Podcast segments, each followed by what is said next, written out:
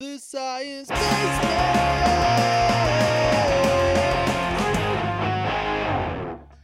Hello! Hi, welcome back to the Science Basement podcast. Episode number five, and also it's the new beginning of the new semester. Yep. Are you going to teach this in this term?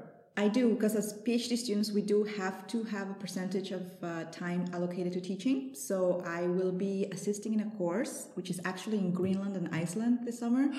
Wow! Yes, but we'll start from March uh, preparing material. So I'll be assisting in um, a sort of science communication and social media aspect of it. Oh, that's super cool. Yes. I will be teaching at the University of Helsinki, so Yeah. nothing, nothing, nothing fancy, but yeah. Let's go straight to our guest for Yes. this episode. So we have Urs Ganse, who is Hello. actually our first doctor guest because you ah. already have a PhD and you are a postdoc right now, and you are in the space physics group mm-hmm. at the University of Helsinki. And what mm-hmm. he works on is big simulations on supercomputers of the near Earth space Yeah. which means that for this time we are going into space, which is my environment as well. Very cool. So, Urs, tell us more about your research.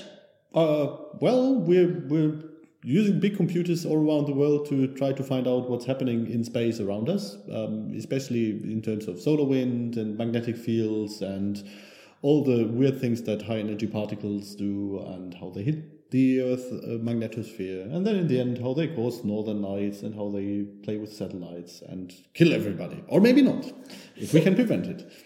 So, what is on these um, big simulations is uh, the magnetic bubble around Earth, right? Which is called the magnetosphere. Yeah, so so our, our simulation boxes like we have a, a box in the middle. There's the Earth, and the boxes go out all the way basically to the orbit of the Moon, which is like 60 Earth radii, and then we simulate all the magnetic fields in there and all the flows of plasma and um, yeah, high energy particles uh, and whatever happens, how the magnetic field deforms and how it sometimes hits Earth and sometimes doesn't.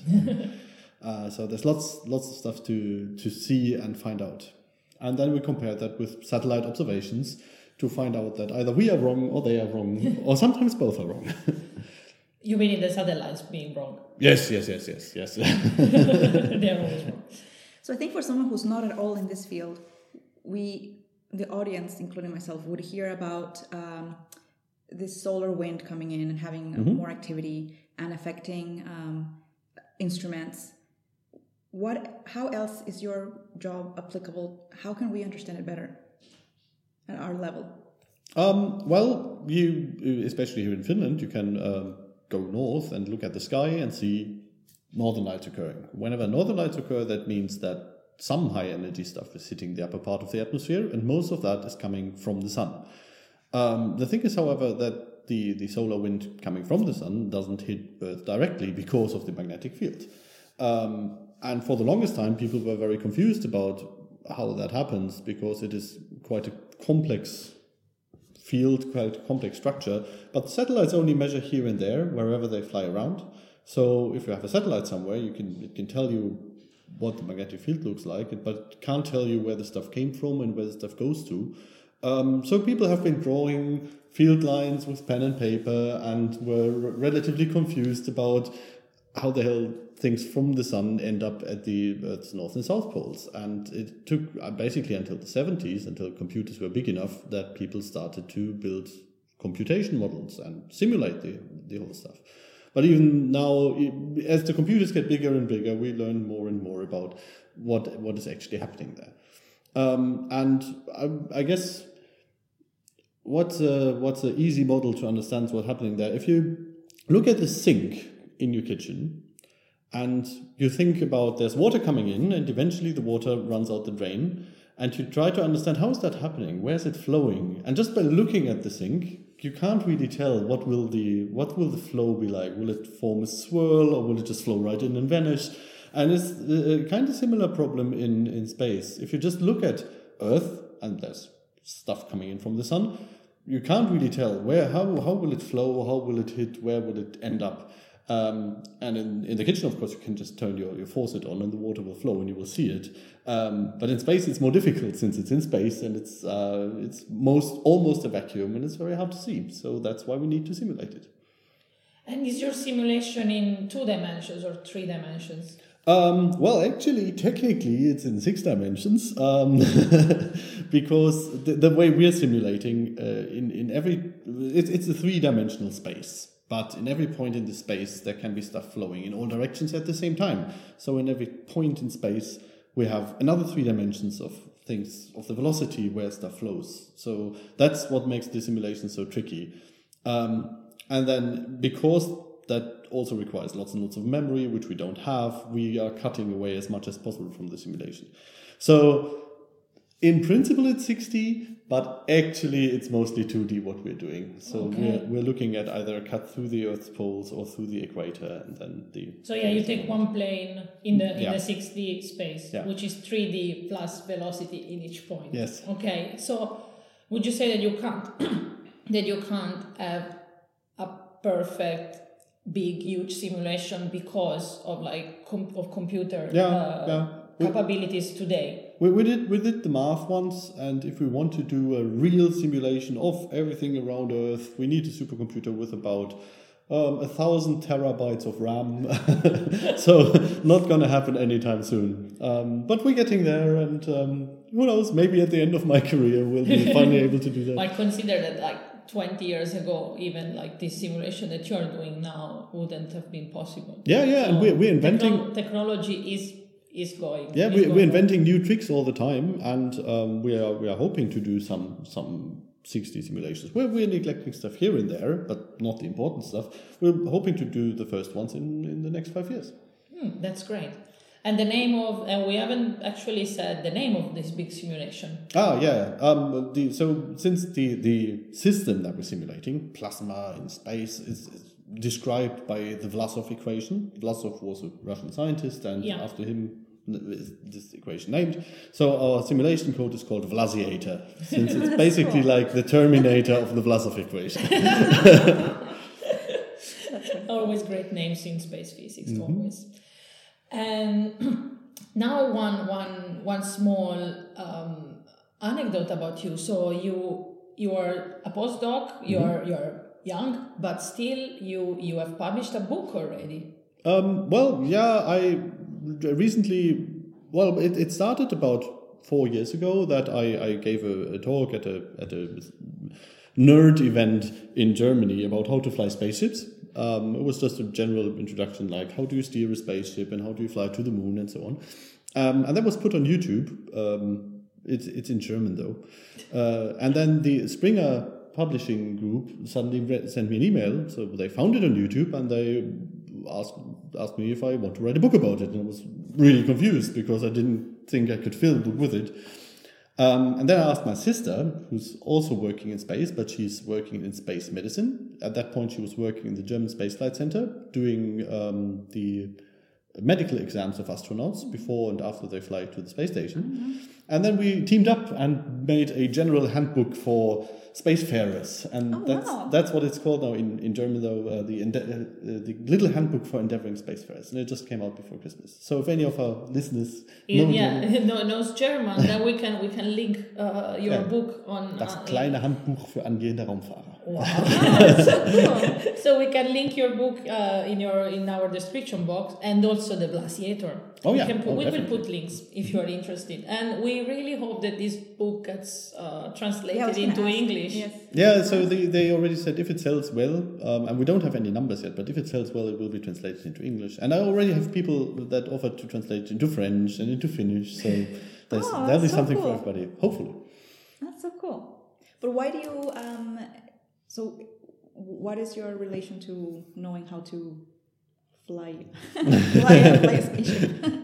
Well, I, I'm, it's not in an official function that I that I know about it. It's just that everything with space is exciting, and I just looked into everything. So I looked I, looked into how to build rockets, how engines work, how spacecraft life support systems work, and all that. I was just generally nerding out in that direction, um, and, and that's also why I didn't at first give this talk in any professional setting. It was just a the, the event where I gave it is, is called the Goulash Programming Night, which is a event in in Karlsruhe where uh, people are meeting to to talk about programming, but some other guys that were also present that couldn't program decided to combine it with cooking because they said cooking is like programming. So it's about programming software and cooking goulash, which is a weird combination. And I thought um, this is exactly the level where I can talk about how to fly spaceships. And uh, apparently that was so now it's about programming software, cooking goulash, and flying spaceships. That's so cool. So yeah, we can really say that you're a space nerd at 360 degrees. I'm trying.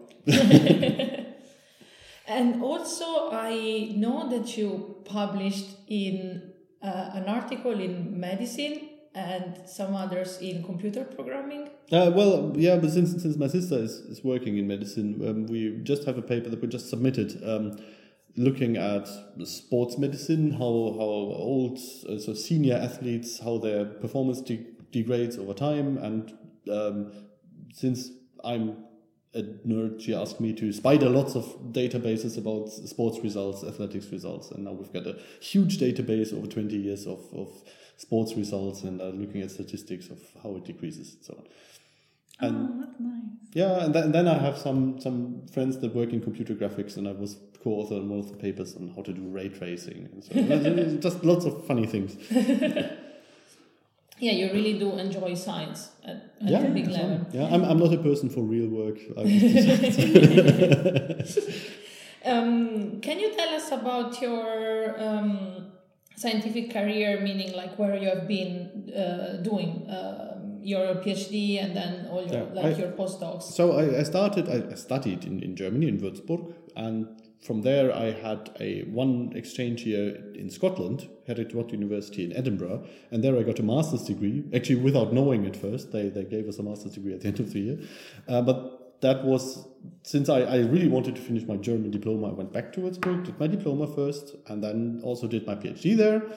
Um, from there, I went first here to the University of Helsinki, um, worked here for a year, and then decided to skip a Finnish winter um, because my PhD supervisor by that time had accepted a position in South Africa. So I skipped the Finnish winter and was in the Northwest University in Potchefstroom for half a year. Um, and then I came back here, and so yeah, Yeah, now you've been here for some quite, yeah, some o- years. o- yeah. overall it's five years now, but yeah.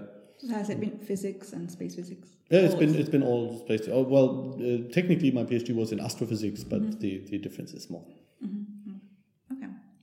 I have a question. So now there's more talk about. Um, I heard. I, I listened to a presentation about space trash because we have more activities now in space, and um, how we have to actually start putting regulations in what do we do with the trash and so on.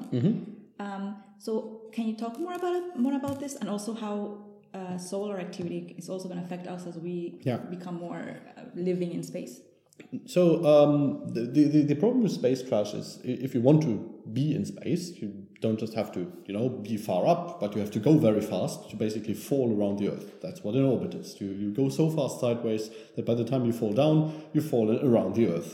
Which means that you have to go by, with about 30,000 kilometers per hour uh, in, an, in an orbit. And if there's something, whatever small object going the other way and hits you with 60,000 kilometers uh, an hour, it's, it's very lethal. So even something as small as a speck of, of paint that falls off a rocket at 30,000 kilometers an hour is a very dangerous projectile. And if it's little screws or even larger pieces, that becomes a problem. Um, and in the early days of spaceflight, people launched rockets and they didn't really care what happens with them. And a lot of them just, since they were filled with, with fuel, they just blew up eventually into shrapnel. And now there's more and more trash flying, flying, flying around Earth in, in low orbits. And it's not that big a problem yet, since it's still lots of space between them. There's lots of space in space. um, but but people are calculating if we keep just launching rockets without thinking about it, then um, within the next 30, 50 years, it might become so problematic that we cannot fly into space anymore because stuff will just hit everything. And because there is traffic in space. There's traffic, yeah. Um, every everything that's larger than say a tennis ball can be tracked with radar from the ground, but even something as small as a screw can can punch through the space station and punch a hole in it.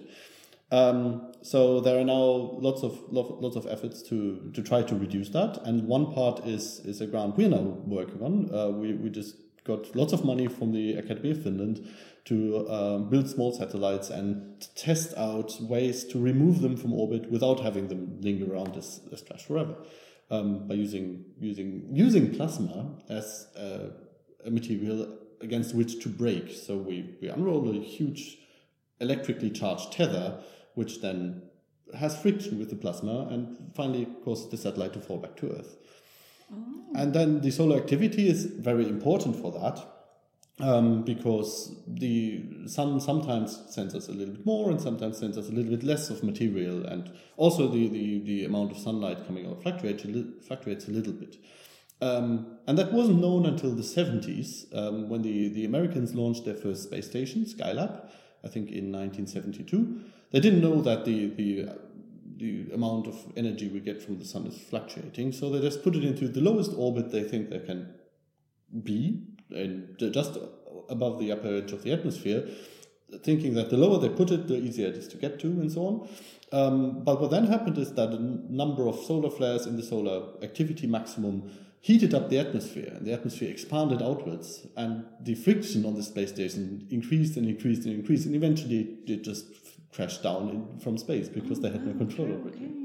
And, And now, it- yeah, it- the Skylab is still in Australia, right? Yeah, well, it hit a cow. Some parts hit and killed a cow in Australia. This cow was the first, the first um, Victim. known victim of space debris on the ground. Um, but yeah, so um, ever since then, and with with the with by tracking the orbit, they they could measure how much the atmosphere expands, and that is now something people have to take into account when. Um, yeah, when deciding into what satellite, into what orbit to put a satellite, and so on. So, for example, this project that you were just mentioning of of uh, getting trash back in, Mm-hmm. letting it fall.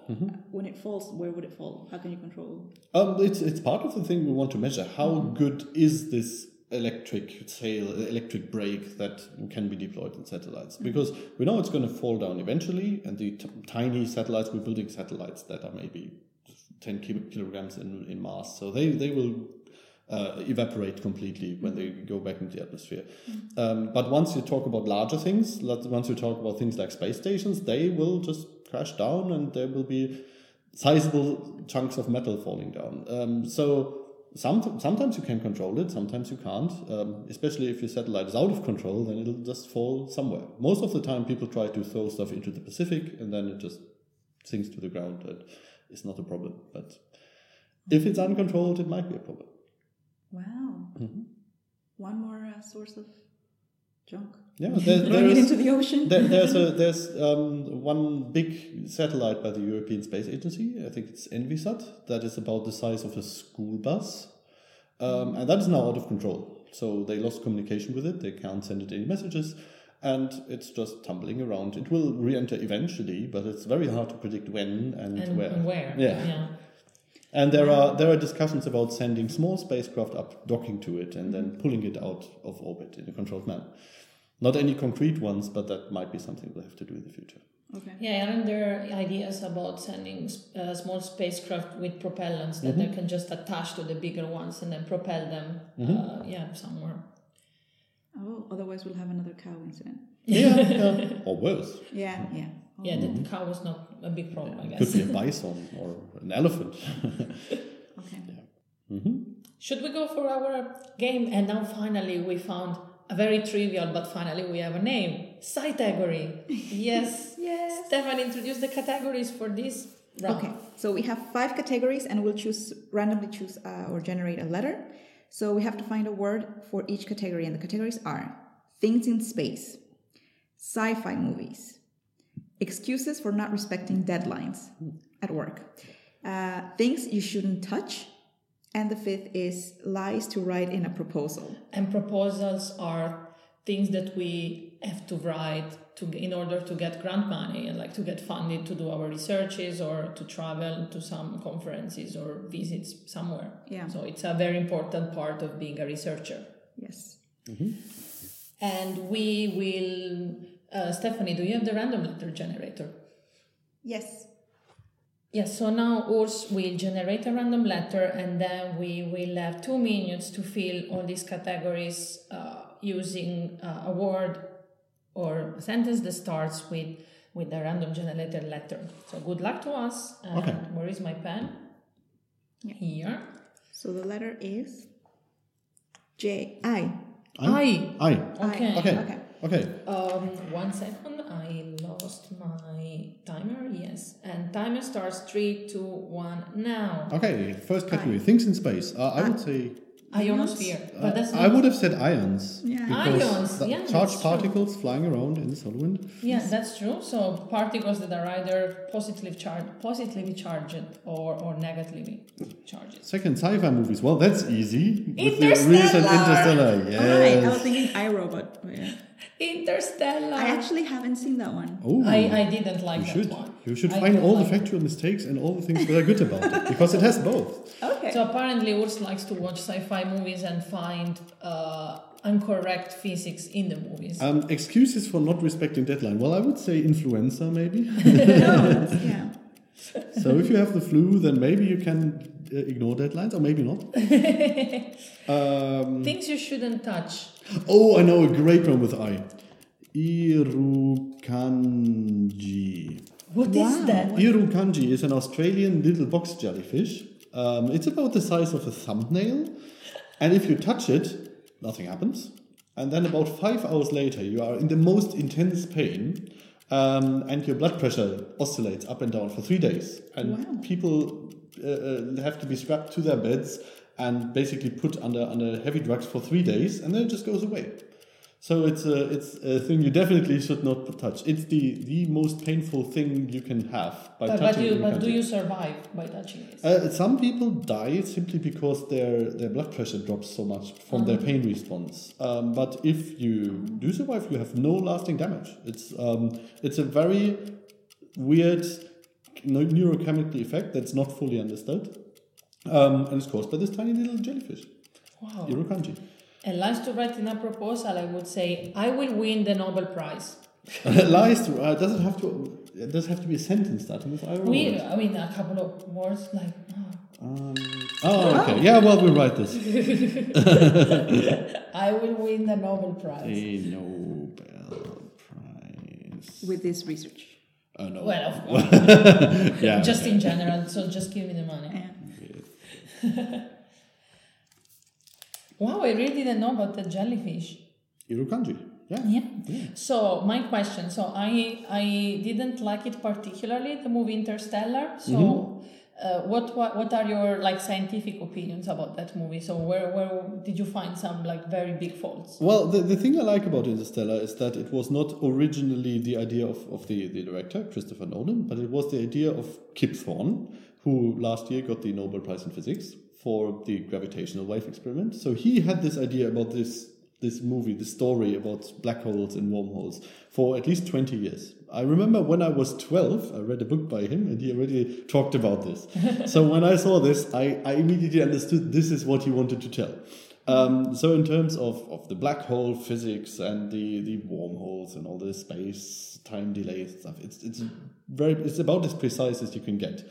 Um, because the guy who had this idea, he's the expert on it.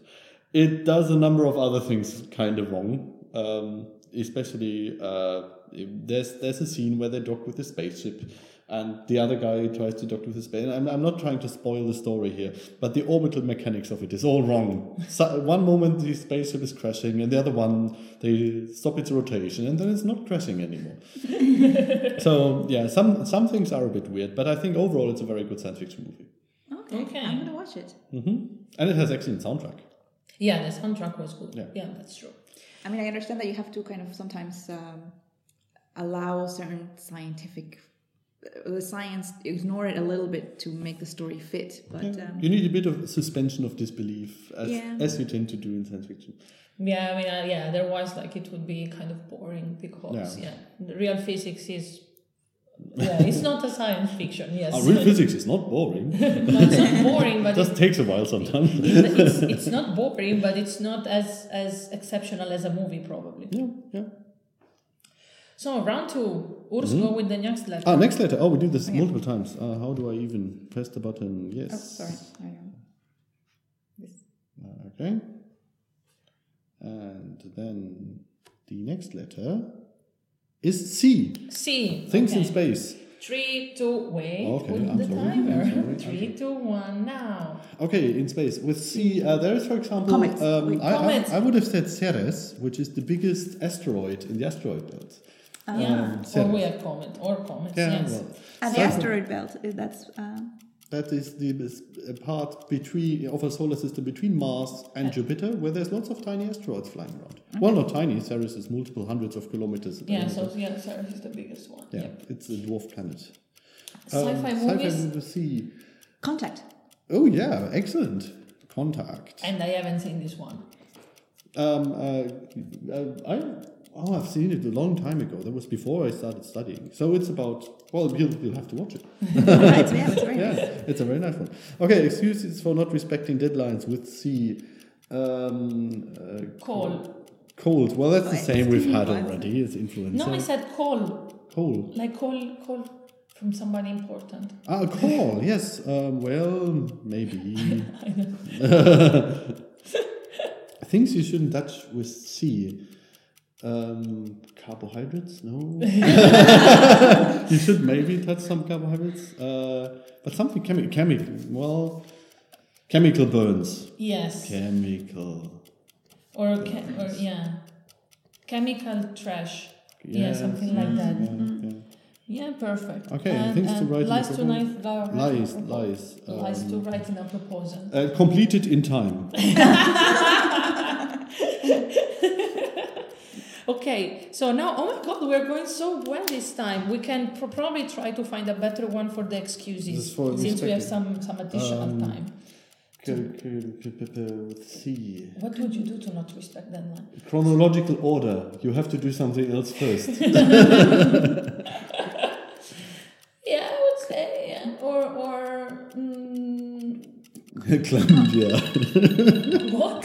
Chlamydia. no, that's not a reason for not respecting deadlines. And yeah, we, we've been very, very good this one as well. Mm-hmm, mm-hmm, mm-hmm. Sci-fi movies. Contact. So what's uh, Yeah. what's your opinion about Contact. Contact? If Oh, you've I- not seen the other one, but this one. The, ah, right. Instead, I, yeah. I also very much like that in, in almost every episode we've been talking about some movies. Yeah, that's true. We have yes, the Science Basement podcast and movie club. yes.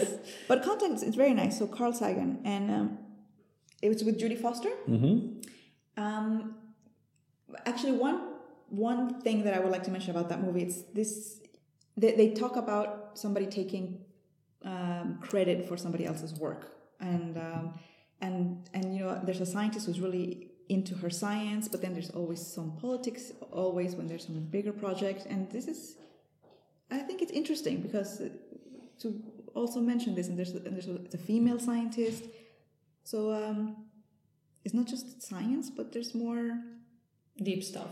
more uh, issues that we can talk about Mm-hmm. based on this movie. Mm-hmm. Okay, we'll definitely watch it. So after the episode, Stephanie, you will watch Interstellar and I will watch Contact. I, will watch. I heard Interstellar is three hours though, right? Well, it's pretty long.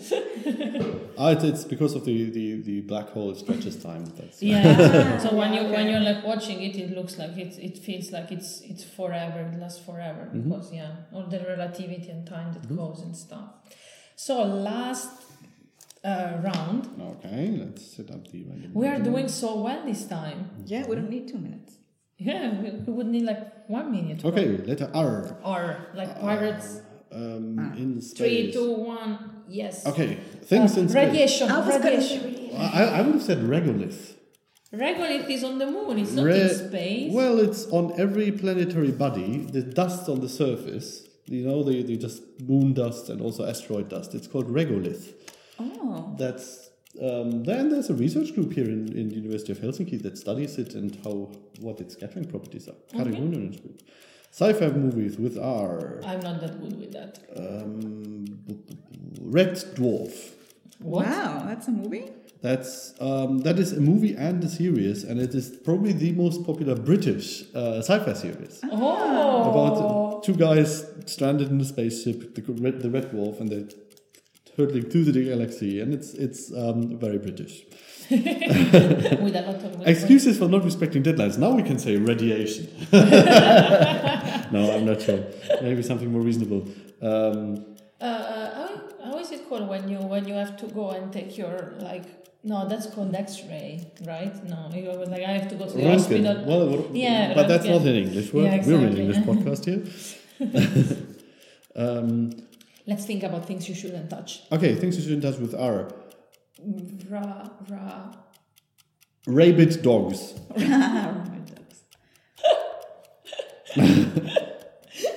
Especially they shouldn't touch you, but probably you shouldn't also touch them. yes, I love how you think about. I, you have ideas about everything, and likes to write Write in in a proposal. Um, Right. Results. Yeah, results guaranteed. Yeah.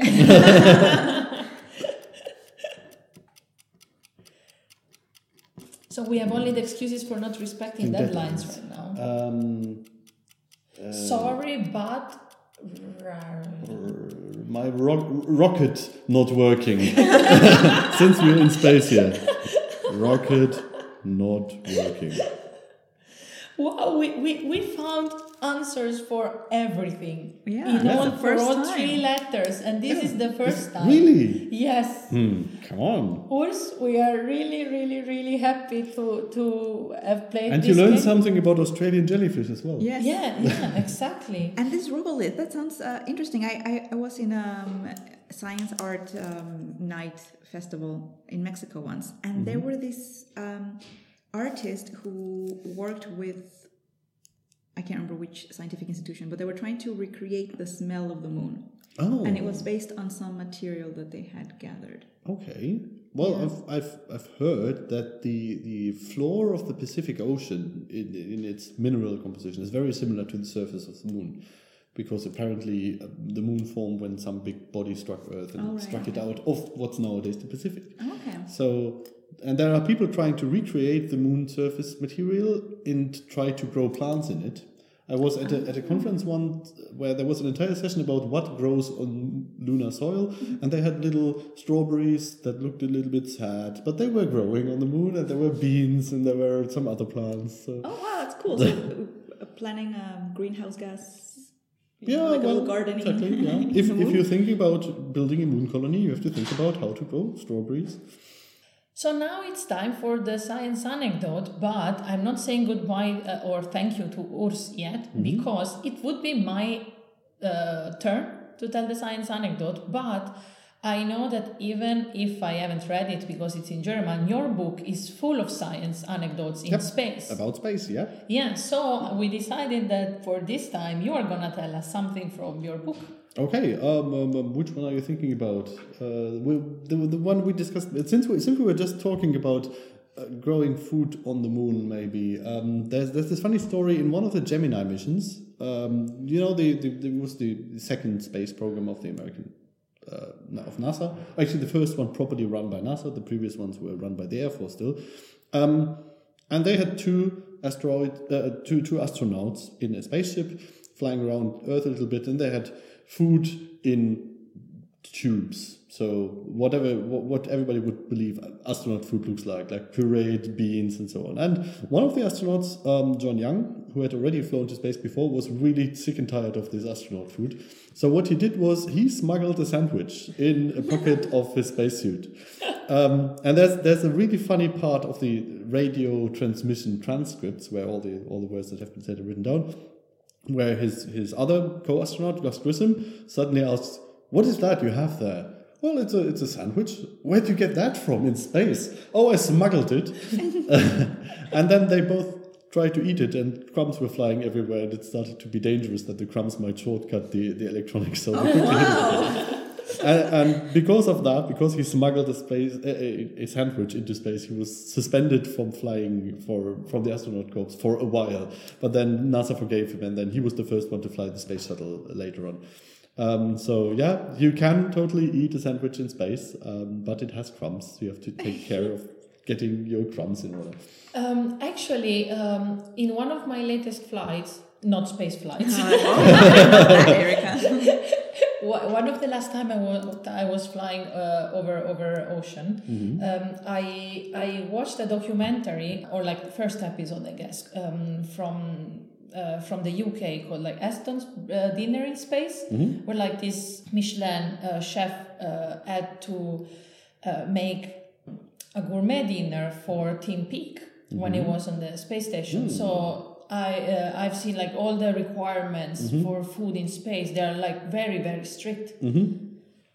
It's yeah. Yeah, yeah, yeah. so you definitely shouldn't be smuggling They, they had they had lots of problems in the, in the the Mir space station, the Russian space station that was flying for a long time, um, which they hadn't thought of when they were designing it. That over a while, if you have a space station flying for twenty years, smells start to build up. I mean, both from the plastic giving off gases, but also the astronaut giving off gases.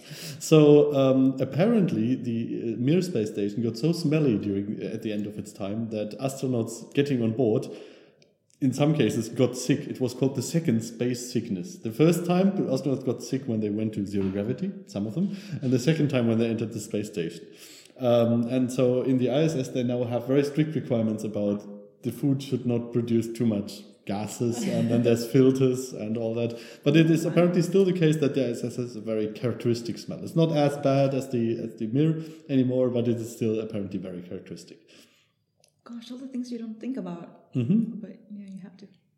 I have a question before we leave. Mm-hmm. Do you have a recommendation for a very good sci-fi movie of any time? A very good sci-fi movie.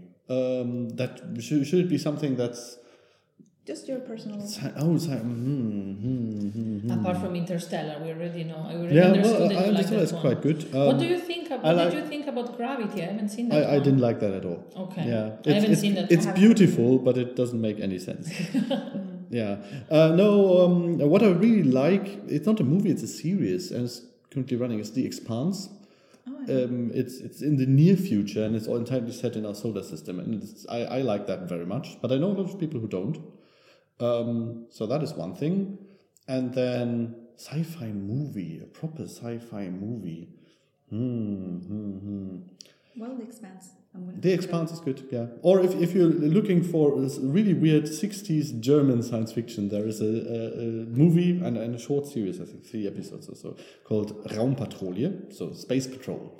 And it's, it was filmed before Star Trek, and it, it, it is really ridiculous, and everything looks 60s, everything, everybody has haircuts from the 60s.